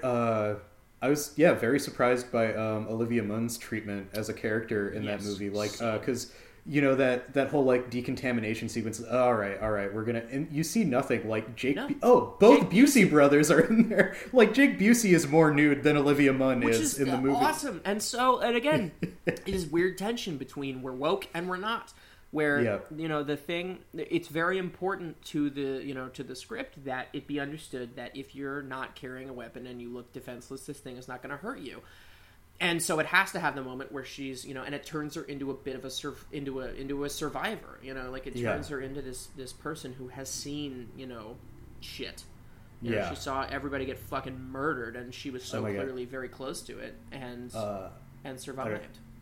Oh, for sure. Of course, I'm gonna derail you by saying I was so stoked when we actually saw a predator like bite a person's face off. Yeah, right. Like that was fun. We've got 30 years of these movies, and you see those fucking mandibles, and it's like, wow, I just want to see that guy take a bite out of something. And we got it! It happened! Yeah. It was just, it's funny to, separate these things, too, where there's the Shane Black Christmas movies and the Shane Black Halloween movies. And the Shane Black Halloween movies are always a little more fun and maybe a little more boyish, but they have an interesting relationship to the female characters, the thing that has probably aged the least well in the Monster Squad is the moment where they're trying to do a virgin reading a passage from this ancient book which will vanquish the monster, and they realize that the one kid's sister isn't a virgin. Oh, God. And I'm like, it's clever, subversion, and I get why they put it in there, but at the same time, it's just but they also don't really punish her for it. They just kind of make fun of her for a few seconds. Right, but it also gets at the mother whore complex that so much of Western motion pictures have, which is that the only virgin in town is a 6-year-old girl, and that you're not going to find anyone on a film set town, who is a virgin because of the way that these things have to be played up, and so they're clearly aware of the stereotypes and all that stuff, which is interesting. But that's the Shane Black Halloween movies I think are all about boys going on adventures. Whereas the Christmas movies are about, hardened killers learning lessons. Right. Oh, God. Oh, man. What? Yeah, was Iron Man 3 one of the Christmas movies? Iron Man is a Christmas movie. Nice Guys is a Christmas movie. Last Boy Scout's a Christmas movie. Long Kiss Goodnight, obviously, a Christmas movie. And I think Lethal Weapon also a Christmas movie. Yep, Lethal Weapon is. Yeah, because Gary Busey comes to the house to fucking fight Mel Gibson on the lawn. With the fucking fire sprinkler. Yeah, exactly. And the cops who show up. That's maybe my favorite thing about Lethal Weapon, a movie I really don't like, is they Gary Busey shows up to murder Danny Glover's entire family, and Mel Gibson, special forces guy, Mel Gibson decides that he's going to fight this man to the death with his bare hands, and every cop present just lets him. They're just yeah, sure, clear some room. It's like a fucking playground brawl. I'm like, are you kidding me with this? I know that, everybody was on cocaine back then, but, this is the best you guys can do? Oh, my God. Man, that said, Lethal Weapon 2 gets, weirdly woke, where it does, Danny with Glover all the South Africa stuff. Yeah. Well, it was very clear, I think, that moving into it, Danny Glover probably only said yes to it if he could make it about apartheid. Because Danny Glover, I think, is famously a pretty dedicated activist and also a very, very interesting film producer. I mean, he's been he's wanted to make a movie about the Haitian Civil War or whatever for like a big budget historical epic, and everybody's nobody's going to do that unless you put a white guy in it. Exactly. I want to see that movie so bad though. Yeah, he's astonishing, I think, because he left behind a kind of a trail of shitty American movies to pay for really interesting independent and foreign stuff. Obviously he's in Charles Burnett's To Sleep with Anger, which is a fucking masterpiece, and he is in and produced Abderrahmane Sissako's third film. I want to say it's called Bamako, and he's obviously working with Ilya Suleiman. He produces a Peach Upon Where a Sethakal movie. It's he's one of the great forces for good in film production and distribution, because he's known that he can take a role in fucking Death at a Funeral or Saw, and that paycheck alone will buy a guy, a filmmaker from a smaller corner of the world, an entire distribution budget. I'm so glad his paycheck from Operation Dumbo dropped something good. Well, that was the thing too, and you can tell that he's got a little bit of even the shitty movies. I think he really does think about how. Yeah, Operation Dumbo Drop is just a fascinating piece. Who is that movie for? Precisely. It's a woke kids adventure film about the ivory trade. Vietnam War. I don't like a Disney movie set in Vietnam. That has like allusions to basically a My Lai massacre in the opening shot. Like, I got to do that for Danger Mouse one of these days. Like, I love a fucked up Disney movie. Like, you know, it's just yeah. I got to do Operation Dumbo Drop. Yeah. I saw that in theaters, and I still remember a lot about that. Yeah, movie.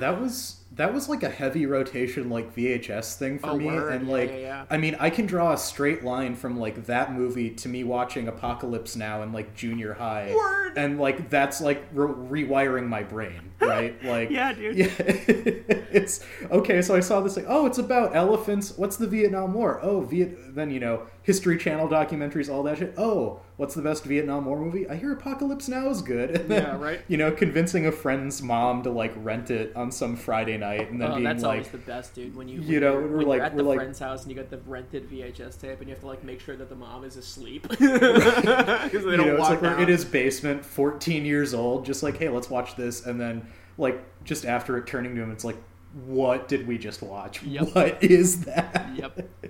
It's that's. I've told this story like 1,000 times before, but I had in 6th grade, I had a teacher who was clearly shell-shocked, like going through some serious PTSD stuff, because one day in the computer lab, we like embarrassed him by being like super rowdy in front of the fucking computer lab teacher. Uh-huh. And he brought us back to our classroom and was like livid. He was like, don't you ever embarrass me in front of, and like the rest of the year, he was like, cold and distant and angry. This guy had been a bomb diffuser. Like, he had been like Hurt Locker style in the late 90s and early 2000s. No, I'm saying that. It must have been just the mid 90s. It was all like post-Gulf War. He signed up like right around that time, because this was like 1998, 1999. And and in the midst of all this, like, so he's like going through this stuff where he's like taking out like years of anger out on a 6th grade class. And he figures out that I like movies, and he's like, have you seen Apocalypse Now? I was like, no. And he's like, you gotta rent it, you gotta watch it, you gotta tell me what you think. And I rented Apocalypse Now in the 6th grade. Oh my god. And watched it, and I was like, what the shit is this movie about? Like, what the fuck is going on here? I didn't understand a minute of that film. And I came to class, and I was like, I watched Apocalypse Now. He's like, what'd you think? I'm like, I don't know, it was good, I guess. And he was like, did you think that like Kurtz was justified? What? Yeah. Oh my god! I was like, like legit moral quandaries with a fucking 10-year-old. I'm just like, I don't know. I don't know about that one. He's just like, do you think he was justified to do what he did? I'm like, are you thinking of committing crimes, sir? Do you want to go to a compound in the forest? Exactly. I'm just like, clearly somebody has some regrets about their time overseas. Oh my God. That is wow. Yeah, that's something. But that was because I had such a fucking weird introduction to that movie. I became obsessed with it later. Like, it was they did the Redux shit in 2001. Right. And by the time it made its way, like, obviously every new movie goes through a syndication period, right? Where you get the movie, goes to theaters, and then a year later it's on the pay networks, right? It's on Showtime or HBO or Starz or Cinemax or any of that stuff. Mm-hmm. Then it makes its way slowly down to the more adventurous cable networks, your TNTs, your USAs. And then when it's done with that, it then makes its way down to channels that really only have movies for long programming blocks that they know that their casual viewers don't tune in for. So they just need stuff that sort of kind of keeps up the mission of the network without anybody doing any work.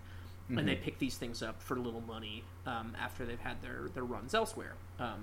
And so, through that, Apocalypse Now Redux was bought by the Bravo Network in the year 2006. Oh my god. And so Bravo used to run Apocalypse Now Redux like 3 times a night on weekends for about 6 months. I do remember like scrolling past that, like on like DirecTV back in the day. Yes, exactly. So I mean, I think I already had the DVD by that point, but like, right. Yeah. Yeah. And that was, yeah. So that was how I kind of reconnected with Apocalypse Now, was because it was constantly on the Bravo network. So every night in high school, I would stay up till like 5 in the fucking morning. Because I never slept when I was a teenager. Yeah. I'm still bad at it. Like I still can't go to sleep when I need to, but, and I would watch Apocalypse Now over and over and over again. And I really came to love the thing and like appreciate it and see like what a fucking visual marvel it was. And Vittorio Storaro just genius photography, and Coppola doing incredible things, and like I have come to just love the French stuff.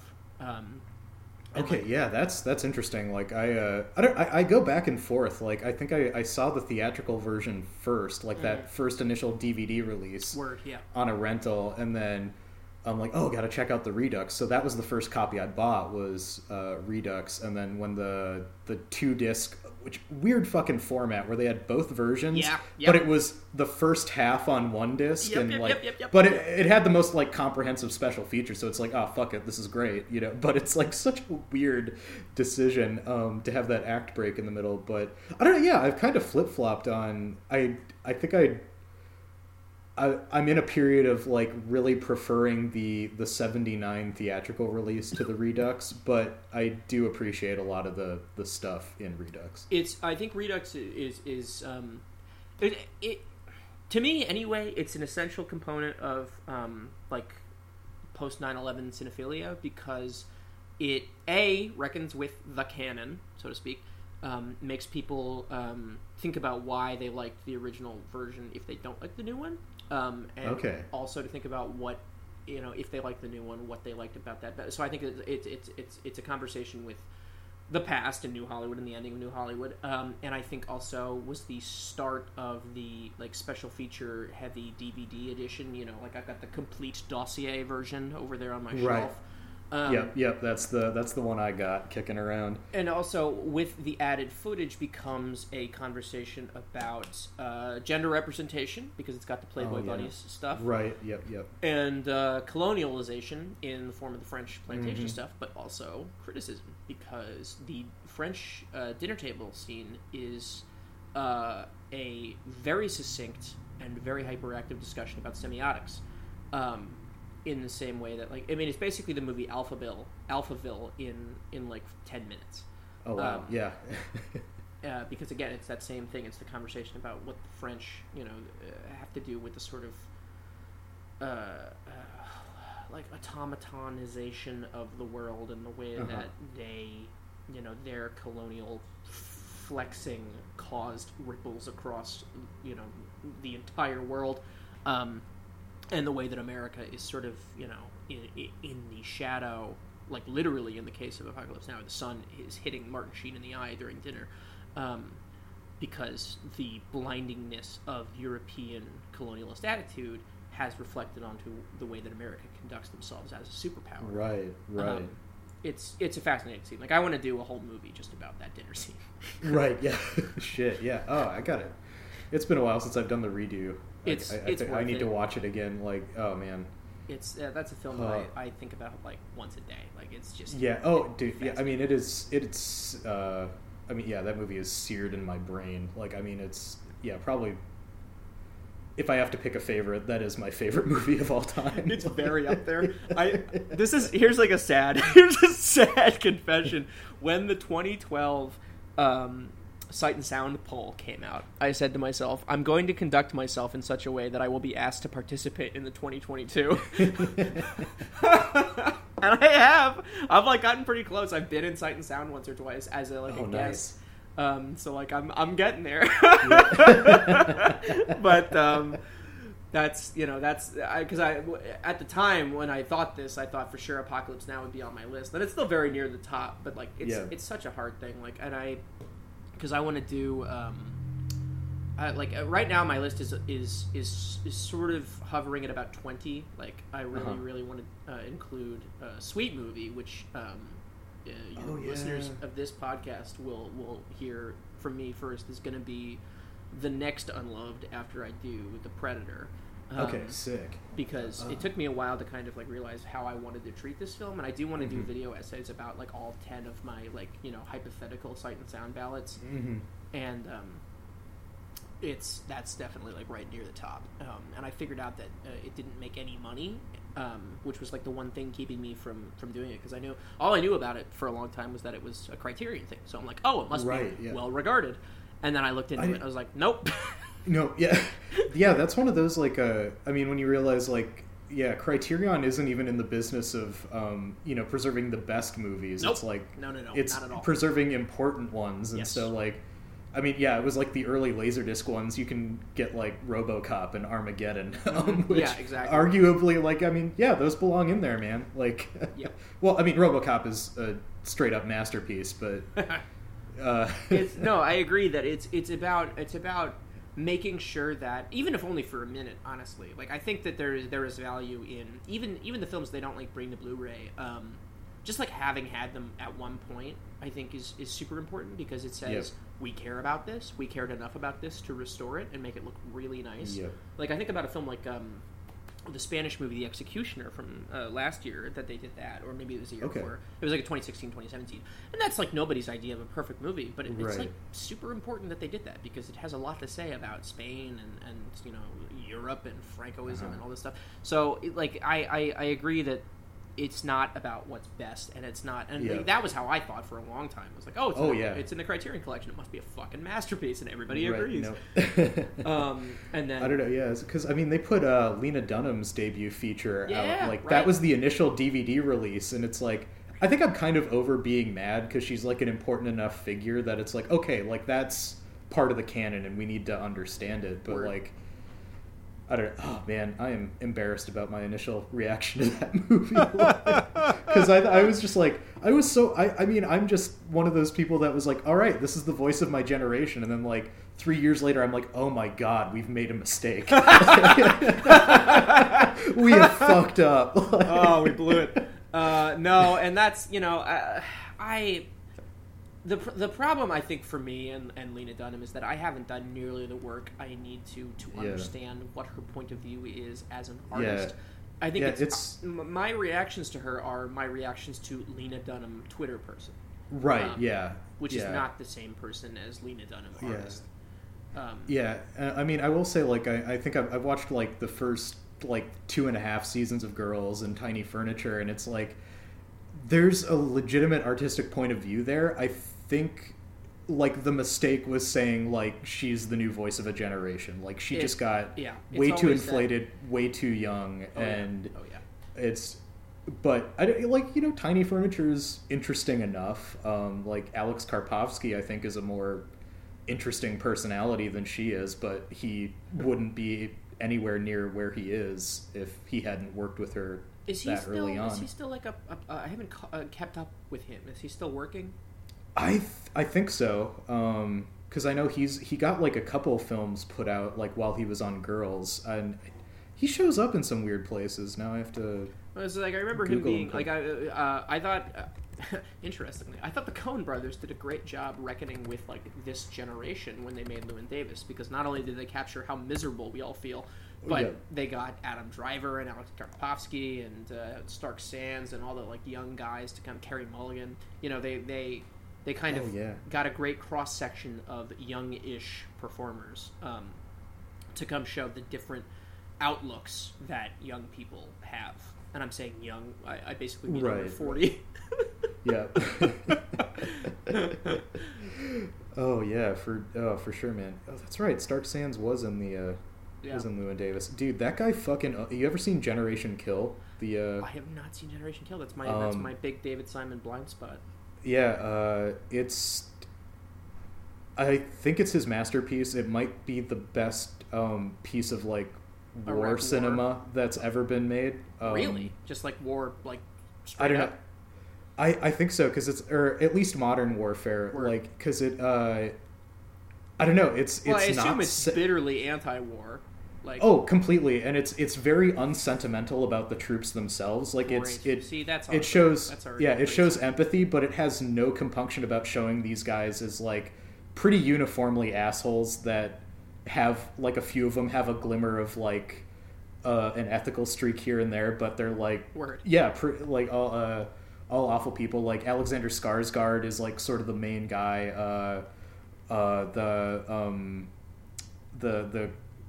Ziggy from Wire season two is James Ransome. Yeah, he's in there. He's perfect in that, and it's just like an entire generation of like, other great character actors. That's awesome. Are in that one, and it's I like, really got to catch up with that. Yeah, because it's like it's an anti-Band of Brothers where like I mean Band of Brothers is amazing. It has its merits for sure. I mean, but it is like it buys into the myth. That's the thing. It's so like in retrospect, like it's so treacly and sweet, and I think at least more nuanced than Saving Private Ryan, which I think is straight up fascist propaganda. Oh, I completely agree. Yeah. Like, Saving Private Ryan is a hilarious. That's a film that like it's funny. I can't imagine being like Jonathan Rosenbaum when that movie came out. When you're one of 7 people who hates it. And it, like, is, like, Christmas for right-wing America. You know what I mean? Oh, yeah. Like, I can't even fucking imagine how frustrating that must have been. God, yeah. Because that's a film that starts out terrific and really does show you how completely horrifying fucking warfare is and then turns into a new Hollywood Western. Like, it turns into, like, the fucking Culpeper Cow Company, but in the context of World War II. Like, right, yeah. Oh, boy. Like, I don't know. It's like, So, saying like Generation Kill is a pretty good antidote, but like in the World War II sense, I liked Fury a lot because I think it really embraces the like nihilistic violence of it all. Like, Fury is pretty fascinating. I don't unreservedly love Fury, but I do enjoy it quite a bit because I think that there is something to. First of all, the way that everybody in that movie has the same haircut, which is so funny. Yeah. It's so fucking funny to me. And second of all, and I think that this is an accident, by the way. I think David Ayer didn't realize what he was doing because he's a fucking lunatic. He's crazy, but I think that it took someone crazy to make a movie that accidentally outs warfare as the providence of the insane.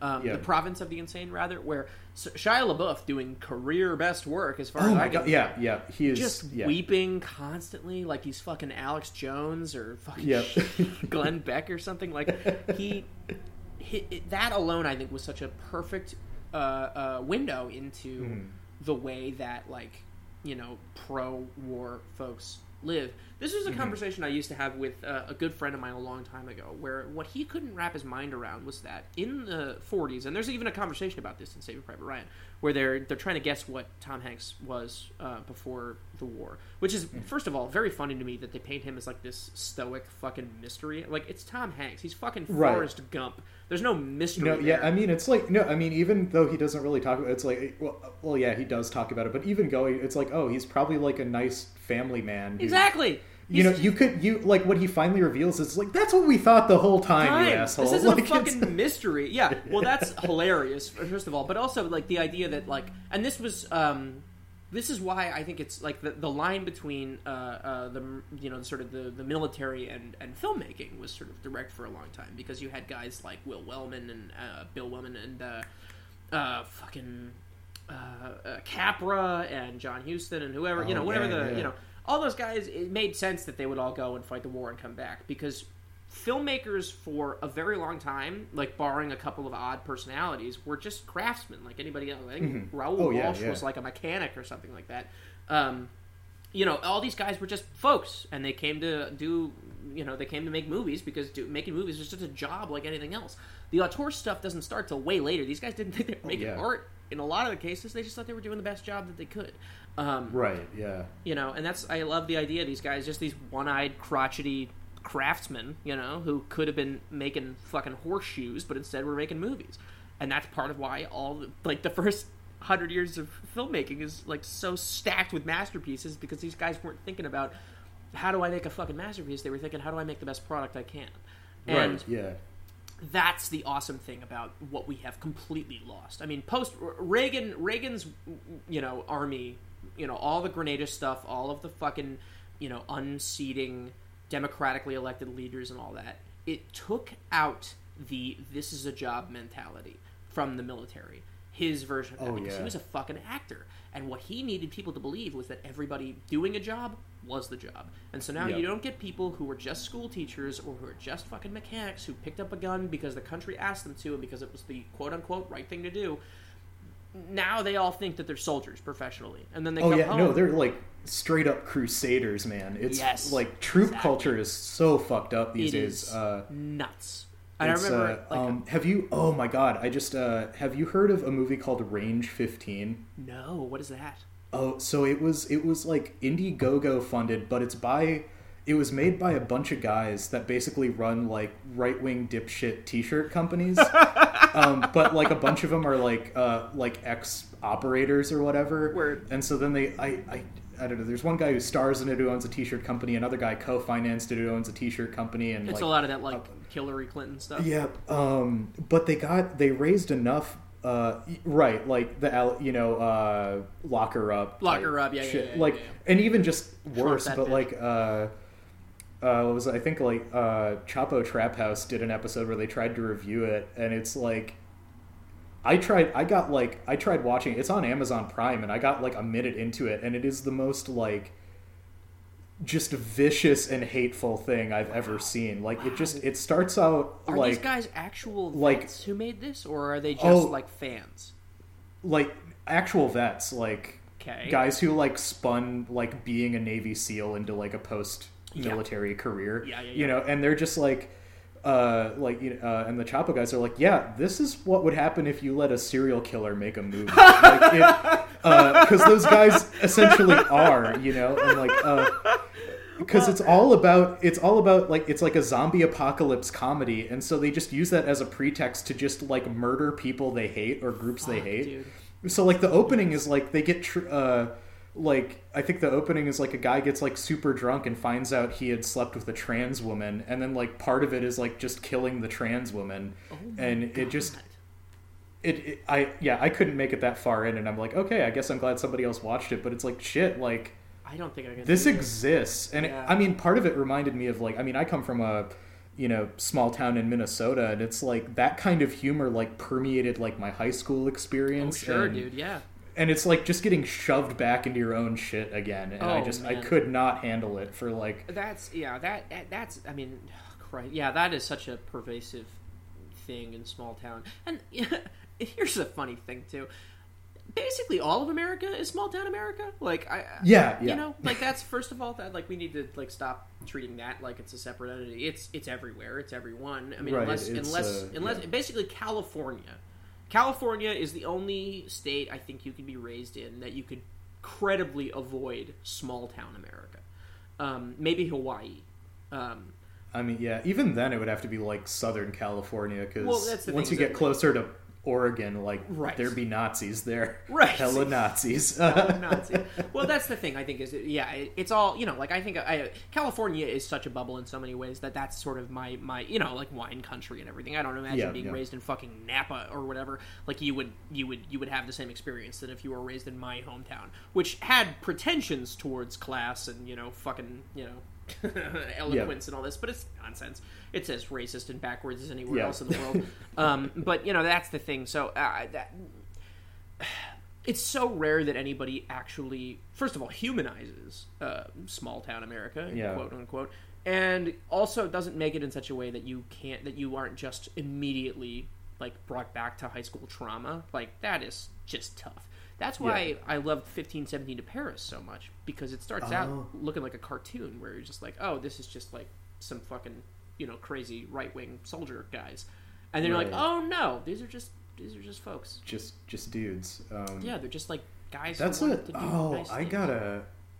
Because that sounds like a very interesting follow-up to American Sniper, which I... Totally. And I think almost accidental, to be perfectly honest with you. Yep. I don't know how much of that movie coming out as well as I found it has anything to do with Clint's intention, because I don't know. It's very tough to sort out the tangle of his intentions and his politics versus the underlying humanity of that movie. Because I think the thing that really took me by surprise at the end of the 1517 to Paris, spoiler alert, they don't kill the guy; they just subdue him. I thought for sure, and because I didn't look into the case. I knew about the terrorist attacks as a thing, but I didn't know any of the actual incident. And they don't kill that guy, and they don't shoot anybody, and they don't like wave their guns around like they're fucking, you know, here. They're just dudes who did the right thing at the right time because they were equipped to do the right thing at the right time, which is, you know, the sort of, that's like the middle American version of white privilege. Right. Yeah. They've been trained by the military to stop a terrorist attack. Yeah, because that's kind of like the mirror image, because like American Sniper, like Clint Eastwood's a good film. Enough... Or what? I said a terrifying film. Oh, yeah. It is. But, like, Clint Eastwood's, like, a good enough filmmaker that there's enough, like, weird little counter-narratives that sort of spin out underneath the surface. So, like, the thing I latched onto, and there was, like, a theology writer guy that did a really interesting review. Like, he traced this thing where, like, it opens up with Chris Kyle, like, having a Bible around, and then there's, like, a scene, like, midway, sort of a quarter of the way through where he makes fun of another soldier for reading a Punisher comic book. And then by the end of the movie, he's abandoned his Bible and all of his gear is stenciled with the fucking Punisher skull. And I think that might be more like set design, but it's like a really interesting, like, counterflow. Like, there's no real, like, there. Like, Chris Kyle really is just but then it ends with, like, the actual footage from the funeral scene, and it really becomes, like, a fascist circle jerk. But I am endlessly fascinated by that movie too, in its badness. Yeah, well, that was, I remember, like, Nick Pinkerton, who never echoes any sentiment I've ever had, like, him talking about the sort of, like, interesting undercurrents of American Sniper, and, like, you know, that it's about America's fascination with violence. I'm like, no, it's not. It's just It just is America's fascination with violence. Like, it's not. They don't fucking critique this dude. They show... Oh, not at all. You know, exactly his worldview. And they were like... I remember he and Miriam Bale talking about the scene where he, like, comes into his house with the six gun, the cowboy six gun, to, like, romance his wife. And they were like, oh, there's a lot to unpack there. I'm like, fucking is there?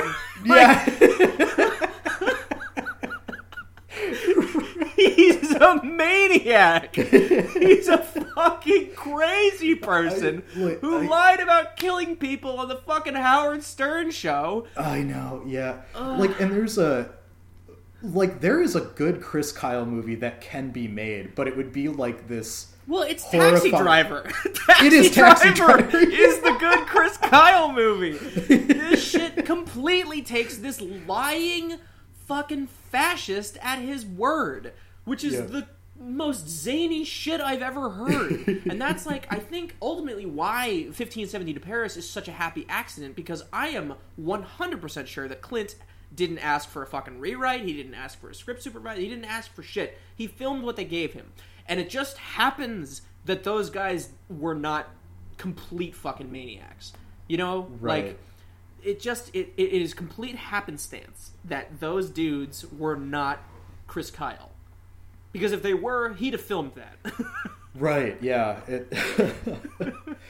I don't know. Yeah, for sure. Oh my god, Yeah, American Sniper to me was so funny, like, so he dedicates Unforgiven to Sergio Leone and Don Siegel. I think he would have been, like, if he had dedicated American Sniper to Franco Prosperi and Gualtieri Giacopetti, or, like, Ruggero Deodato. Oh, like, my god, yeah. That's exactly accurate for that film and its weird fucking ideology and aesthetic interest, and the fucking kid getting, like, power drilled to death. Oh, I'm just like... Yeah. You couldn't, like, I don't know how anybody saw that scene and was like, yeah, a lot to unpack here. Pretty ideologically dense. Yeah. Like, no, it's not. Are you fucking kidding me? He makes oh, God. And there's just like, ugh, it's a complete, and, like, I love Clint Eastwood. I really do. Like, The Mule, one of my favorite films of the year, 1517, fucking fascinating. Like, I never gave up on Clint, even during 2014 when he made Jersey Boys, which is just terrible, and American Sniper, which is a nightmare. And I was still like, all right, well, maybe next time, you know? And he did. He, like, redeemed himself, because Sully is good, you know? Okay. Well, yeah, it's really just hard to go wrong with America's favorite boy, Tom Hanks. Tom Hanks, well, doing what we all assumed he was. I'm sure that if in Saving Private Ryan he'd said, "Oh, I'm a commercial airline pilot," it would have had the same impact as, "Oh, I'm an English teacher." Oh God! Yeah. I love that Onion article. It's like Tom Hanks vows to play every American. Oh my God. Anyway, well, this has been like a 2-hour talk. Oh man, yeah. I mean, I guess we can, kind of bring it home. That kind of, I don't know. It was all good. I'm glad. Gonna force people to listen to this because I enjoyed it very much. I'm so glad to hear it. Thanks for having me. This was a blast. I don't know, man. Hey, you're welcome back anytime. Like, yeah, for sure. Shit, yeah. Maybe like next time, like there is sort of like a weird game show conceit that takes a little more prep to do, but I think is kind of fun, and I'm still working the kinks out with my my normal, well, quote unquote normal co-host, because this is canonically episode 2 of this new thing. So. Yeah, well, I'm happy to be here on the ground floor. Yeah, next time when you've got the you know the format like kind of set in stone here, I'd love to play by the rules. Obviously, I can just talk for hours on end like an asshole, but it's always fun to do the right thing too. Oh yeah, absolutely. But this is just some good quote unquote bonus content that I will inevitably throw behind a paywall when I gain, gain enough followers. Man, Scout, this is great. So where can people find you? Find your work? So most importantly, you can find me at patreon.com/honorszombie. That is where all of my video essay and video material goes. You get exclusive access to my features and my interviews and all my writing and everything like that. You can find me on Twitter at honors_zombie. I'm on Facebook as Scout Tafoya. I'm on Instagram, I think, as just honorszombie. I'm pretty easy to find. You can always track me down. I got a couple of movies on Amazon Prime. You can watch Diana and Enjoy Your Trip to Hell, House of Little Deaths, and Your Silent Face right now on Amazon Prime for free. Very proud of those films. You can find the rest of my fiction and nonfiction feature work on Vimeo. If you find my Vimeo page, it is all there. Some of it's on Vimeo On Demand, which you can get around if you join the Patreon. For $1 a month, hours of exclusive content. Oh, hell yeah. Hell yeah, dog. Yeah, that about does it. Not really a huge social media presence for this thing yet, but you can follow me at Noam Chomsky, the wine papa, right now. That's always been one of my favorite Twitter handles, by the way. Yeah. Thanks, man. Oh, God. Yeah, so that's it for Odd Splice this time. We'll be coming back at you soon. Bye, folks.